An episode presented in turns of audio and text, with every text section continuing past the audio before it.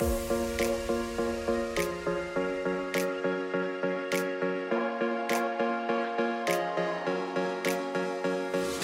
大家好，这里是优设微电台，我是主播小安，始终陪伴在路上的你们。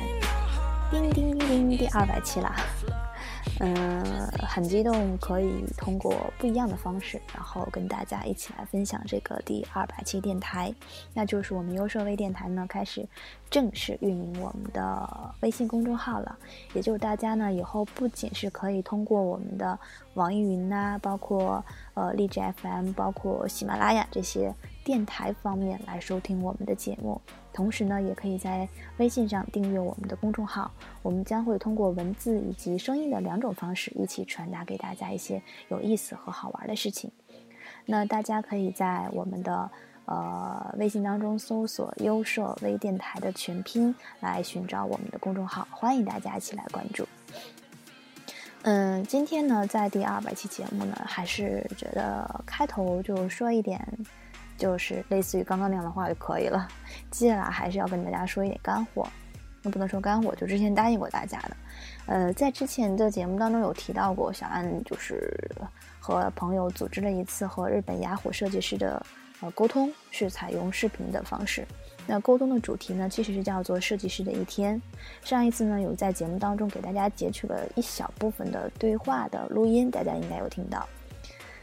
呃。最大的感触就是英语一定要好。你可以听懂日语，但大家都在说英语的时候，你需要听得懂，并且会简单的、基本的沟通和交流。这一点对我好难啊。呃，关于话题设计师的一天，可能这样的话题对于我们日常来说其实是很稀疏平常的。说你们怎么会选这么一个话题？对于我们来说，我们的一天无非就是到公司刷一刷花瓣啊、追博啊这些比较知名的设计网站。然后就是接需求、改页面和这个对接人斗智斗勇的这么一个过程，无限的改稿和接稿。那这次的主题其实是因为要和日本的设计师去交流，去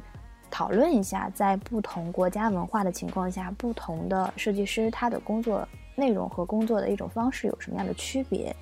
简单说就是我们和他们在这一天里面的工作有什么是不一样的。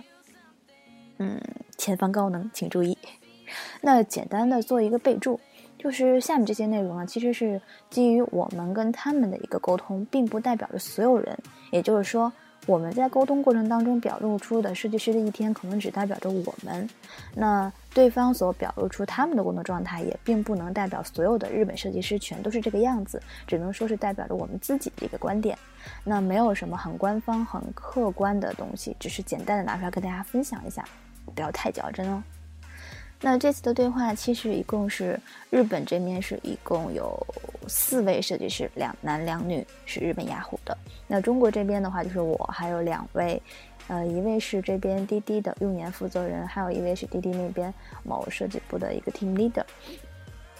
嗯，很多的对话内容大概持续了一个多小时，将近两个小时吧。那我可能会总结出一些比较有代表性的问题来这边跟大家一起分享。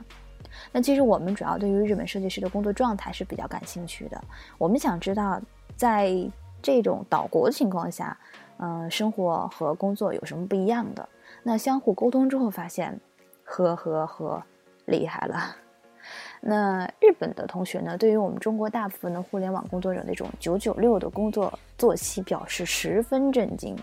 他们纷纷表示：“你们不会累吗？那你们还有自己的时间吗？”这着实是有一点恐怖。那我们表示，不只是有九九六，还有那种，嗯，十二、十二七，应该是应该是这种说法吧，就是一天工作十二个小时，连续工作这个七天这样的一个方式。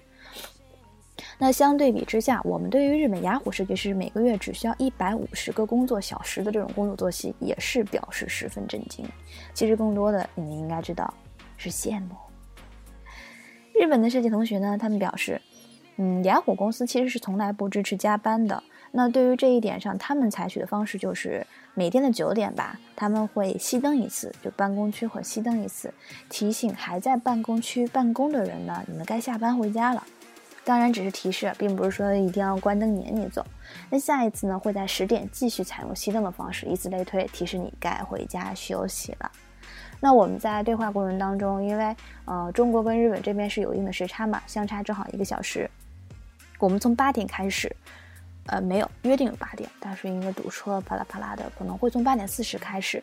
那一直持续到将近十点四十五。那最后结束的原因是因为他说，呃我们在这个休闲区在跟你们视频，那工作人员已经过来好几次提示我们要下班了，让我们赶紧回家了。所以才呃结束当天的这个沟通，并且在这个过程当中，其中有一位日本的那边的设计师，他其实是中国人，到日本那边工作。他说这是他到雅虎工作这么长时间以来，这么多年以来第一次十点四十了，仍然在公司没有回家，好唏嘘啊。呃，另外还有就是他们却实行的是不坐班的制度，对，不坐班，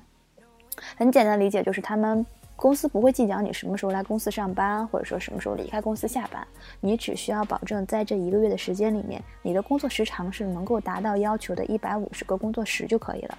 是不是很爽、很羡慕的样子？反正当时我听的时候啊，是全程的张大嘴、呈震惊状听完这一段，因为是在录视频嘛，因为我们是视频在沟通嘛，我觉得当时的样子应该有一点滑稽。那沟通下来，其实会发现，同样作为设计师，我们跟他们相差的真的不是一点儿半点儿。那其中一个设计跟我们说的，说他其实自己的工作内容并不完全限制于设计，可能还会有运营啊、外景拍摄以及一些线下活动参与。那在我们沟通的当天，他其实早上十点多到公司呢，就会去跟呃运营一起去沟通策划当天的这个呃安排的活动的一些细节。那中午吃完午饭之后呢，就直接跟外景部门同事一起出去拍，就是外拍了。然后晚上回来了，跟我们来进行这一次的视频沟通。另外一位同学呢，他去表示，就日本同学，他表示他自己，呃，好像从来没有把自己当成一个设计师去，并且说是局限在设计里面，就生活当中也好，工作当中也好，他的重点并不完全在于这一块儿。啊，他说他很喜欢攀岩，很喜欢啊潜水呀、旅拍这一类的，包括还给我们看了他在 ins 上的一些啊好看的照片，鲨鱼呀，然后深海潜水这一类的。总之就是让我觉得他们的精神生活很丰富，嗯，工作只是他们一天当中的一部分，就这种认知是很强烈的。他们并不把所有的时间和精力全都放在工作上，并且他们觉得这是很正常、很应该的。呃，也许我后来去想，可能是因为我们碰到这几个人，他是这样子的吧，也不能完全代表说所有的设计师、所有的日本设计都是这样子的，所以不能以点盖面。对，这是在安慰我自己。嗯，而且他们公司就是日本雅虎，它其实是允许申请跳转部门的。比如说 A 目前任职在这个搜索引擎部门，但是可以申请调岗到这个什么商务合作部门去工作的，也不只限于设计工作。然后在你的能力达标之后，这种呃内部转岗谈话沟通过后没有问题就可以了。呃，除了个人意愿以及个人能力以外呢，还有一个硬性条件，就是你需要在当前部门任职满一段时间。具体时间呢是要看工作规定的，公司规定的，比如说可能是一年，然后可能是两年呀，看工作性质了。那其实他们的这一部分的操作性质跟我们国内的阿里巴巴的方式还是比较类似的，应该说是一样的，可以公司内部去转岗，只要任职满一定时间就 OK。那在我沟通去，在我们去做这一次。呃，沟通之前其实也做了很多的准备工作。那在准备的过程当中，我们发现其实日本本土有很多的设计都非常的优秀，只不过他们去做的是本土化的内容，不被我们所知道罢了。那我们可能会知道的就是那些比较出名的，像是 Airbnb 啊这一类的。但其实有很多比这种更出名的、更优秀的设计，他们做着本土化的内容不被我们所知晓。呃，我认为呀。嗯，关于不同国家的这种设计文化，还是需要去深究、去多了解，因为我们能看到的都是太表面的东西了。那据了解，前些年在日本的这种招聘信息上，其实你是找不到这种像是 UI 设计啊、界面设计啊这类招聘信息的，因为关于我们现在所做的这种 UI 设计，当时其实都是由前端或者说程序员来去实现的，也就是说，这类的界面设计是在他们的工作范围之内的。那他们在开发的这个过程当中呢，就直接把界面设计这回事给做了，而且这是一种常态。直到最近这两年呢，才渐渐的去把工作内容分离开。那会有专门来去做交互 UI 和界面的，包括 APP 界面以及外部端。那在沟通过程当中，其实他们有表示到，呃，我们也同时能看到，他们对于工作其实是很严谨的。虽然说，嗯，表现出一种怎么说呢，民主作风吧，但其实工作的状状态跟态度是非常严谨的。举个例子说，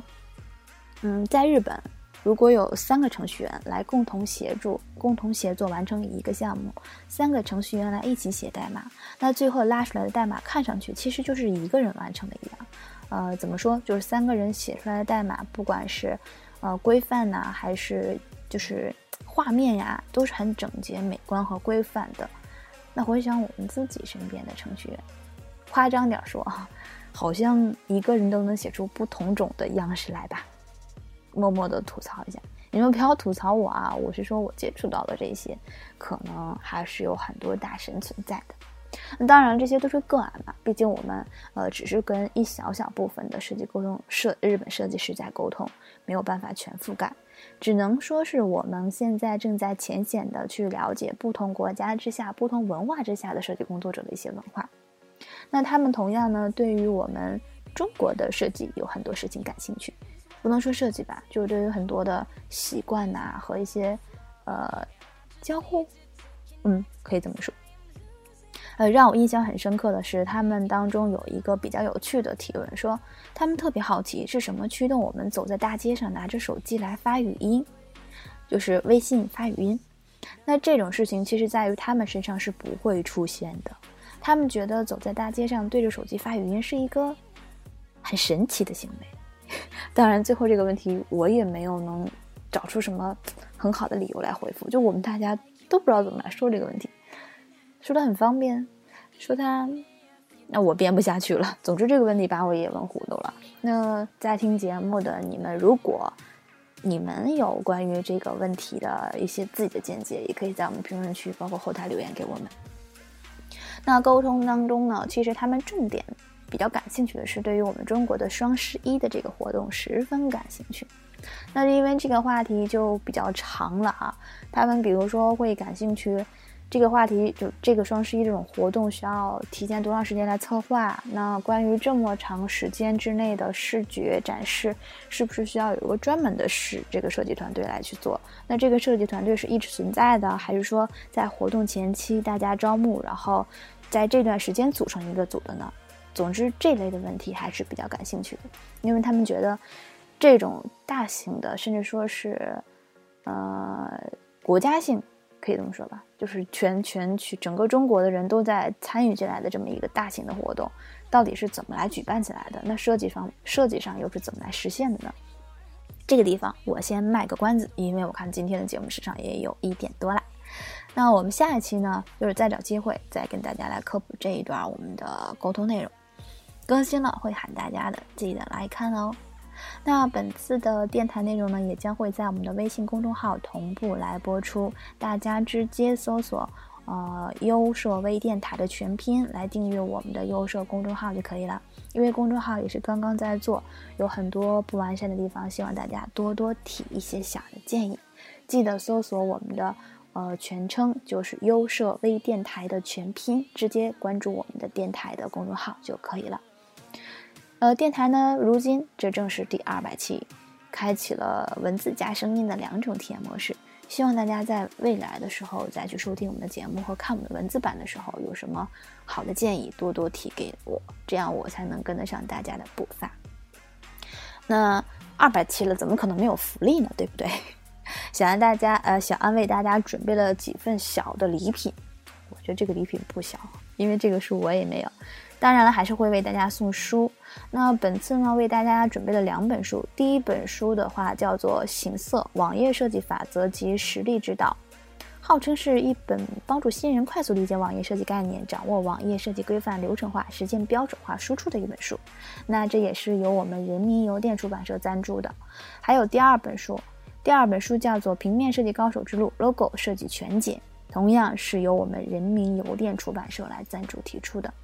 那在这第二百期的节目当中呢，小安会一共送出六本设计书籍，刚刚的两本书每本送三本，一共选出六个小伙伴。具体的中奖名单呢，我会在下一期的节目当中公布，大家注意查收，注意听，对，注意听。具体的参与模式呢，一定要给我留点什么，我才能看得见你，才能看得见你，是不是？比如说留言，比如说。呃，参与我们的话题讨论，比如说，呃，有什么好的建议，或者说夸夸我。总之呢，只要你，呃，给我们留点什么，关注我们，啊，我们就会从这所有的读者和听众当中抽选出六位小伙伴，送给你们礼品。好啦，这就是我们第二百期的特殊节目。嗯，感谢，希望自己可以做得更好。然后呢？更长的时间陪在你们的身边。好啦，这里就是优舍微电台，我是主播小安，始终陪伴在路上的你们。我们下期再见，注意关注我们的优舍公众号啊，搜索我们优舍微电台的全拼，优舍微电台的全拼就可以找到我们了。嗯，我们下期再见。